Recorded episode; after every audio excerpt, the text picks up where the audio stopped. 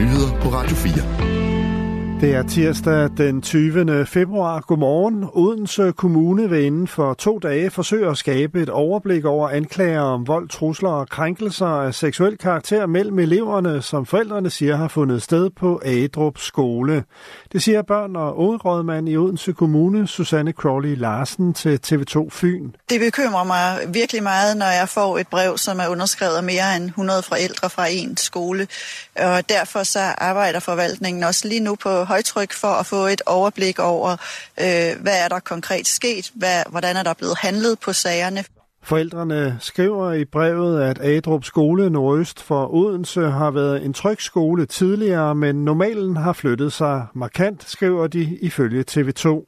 En af de forældre fra Adrup Skole, der har sagt fra, er entreprenøren David Kieler, ved søn går i 8. klasse på skolen.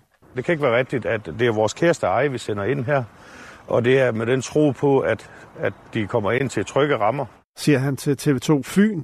For et år siden blev sønnen troet med kniv af en jævnaldrende elev på skolen. Den sag endte med en advarsel til eleven med kniven. Jeg kan jo ikke forstå, at min søn kan møde ind dagen efter skole og møde den samme, som har haft en kniv med. Men jeg blev, af skolens ledelse blev, da jeg spørger, om det kan være rigtigt min søn, ja, hvad har jeg ellers forestillet mig? Gamle affaldsdepoter fra det tidligere stålvalseværk i Frederiksværk udleder PFAS-stoffer og miljøskadelige fenoler. Det viser en rapport udarbejdet af Region Hovedstaden ifølge politikken. Konklusionen er, at det sandsynligvis udgør en risiko for Roskilde Fjord, skriver avisen. Man har i forbindelse med udarbejdelsen af rapporten lavet 54 boringer for at finde ud af, om der har været forurening.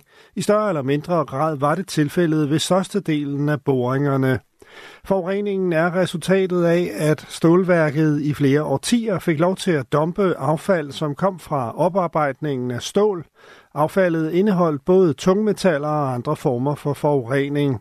Man har blandt andet målt et niveau af det sundhedsskadelige PFOS i koncentrationer op til 3.769 gange miljøkvalitetskravet for vandet i fjorden, skriver politikken. USA er kommet med et forslag til en resolution i FN's Sikkerhedsråd, der opfordrer til en midlertidig våbenhvile i krigen mellem Israel og Hamas, og som modsætter sig en stor landoffensiv i Rafah i det sydlige Gaza. Det viser teksten til resolutionen, skriver Reuters.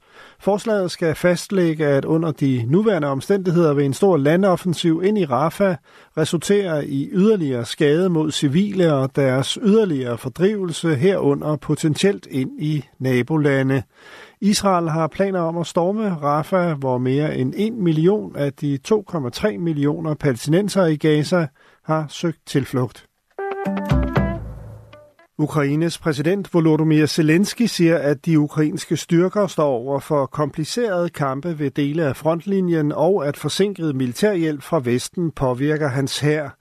De russiske styrker er igen i offensiven i det østlige og sydlige Ukraine og erobrede byen Avdivka i den østlige del af Donetsk-regionen i weekenden. Situationen er ekstremt svær på flere dele af frontlinjen, hvor russiske styrker har koncentreret reserverne, siger Zelensky. Russiske styrker udnytter forsinkelserne i hjælpen til Ukraine, siger Zelensky, og tilføjer, at hans land står over for mangel på artilleri, har brug for luftforsvarsevner til fronten og langrækkende våben. Den britiske udenrigsminister David Cameron har været på besøg på Falklandsøerne. Det er første gang siden 1994, at en britisk udenrigsminister besøger øerne, der ligger i den sydlige del af Atlanterhavet, omkring 13.000 km fra London. Thomas Sand fortæller. Cameron siger, at hans besøg skal gøre det tydeligt, at Falklandsøerne er en værdsat del af den britiske familie. Storbritannien har kontrolleret Falklandsøerne siden 1833. Øgruppen ligger omkring 460 km fra det argentinske fastland. Argentina siger, at øerne, som Argentina kalder Malvinerne, hører under Argentina. Men Storbritannien mener at have haft historisk herredømme over øerne.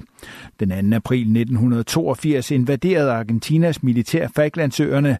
Det førte til krig. Falklandskrigen den 14. juni 1982 sluttede det. Argentina overgav sig. Mest diset og en smule regn, 5-9 grader, svag til frisk vind fra vest. Samme er ret der, Henrik Møring. Der står simpelthen op til 10 grader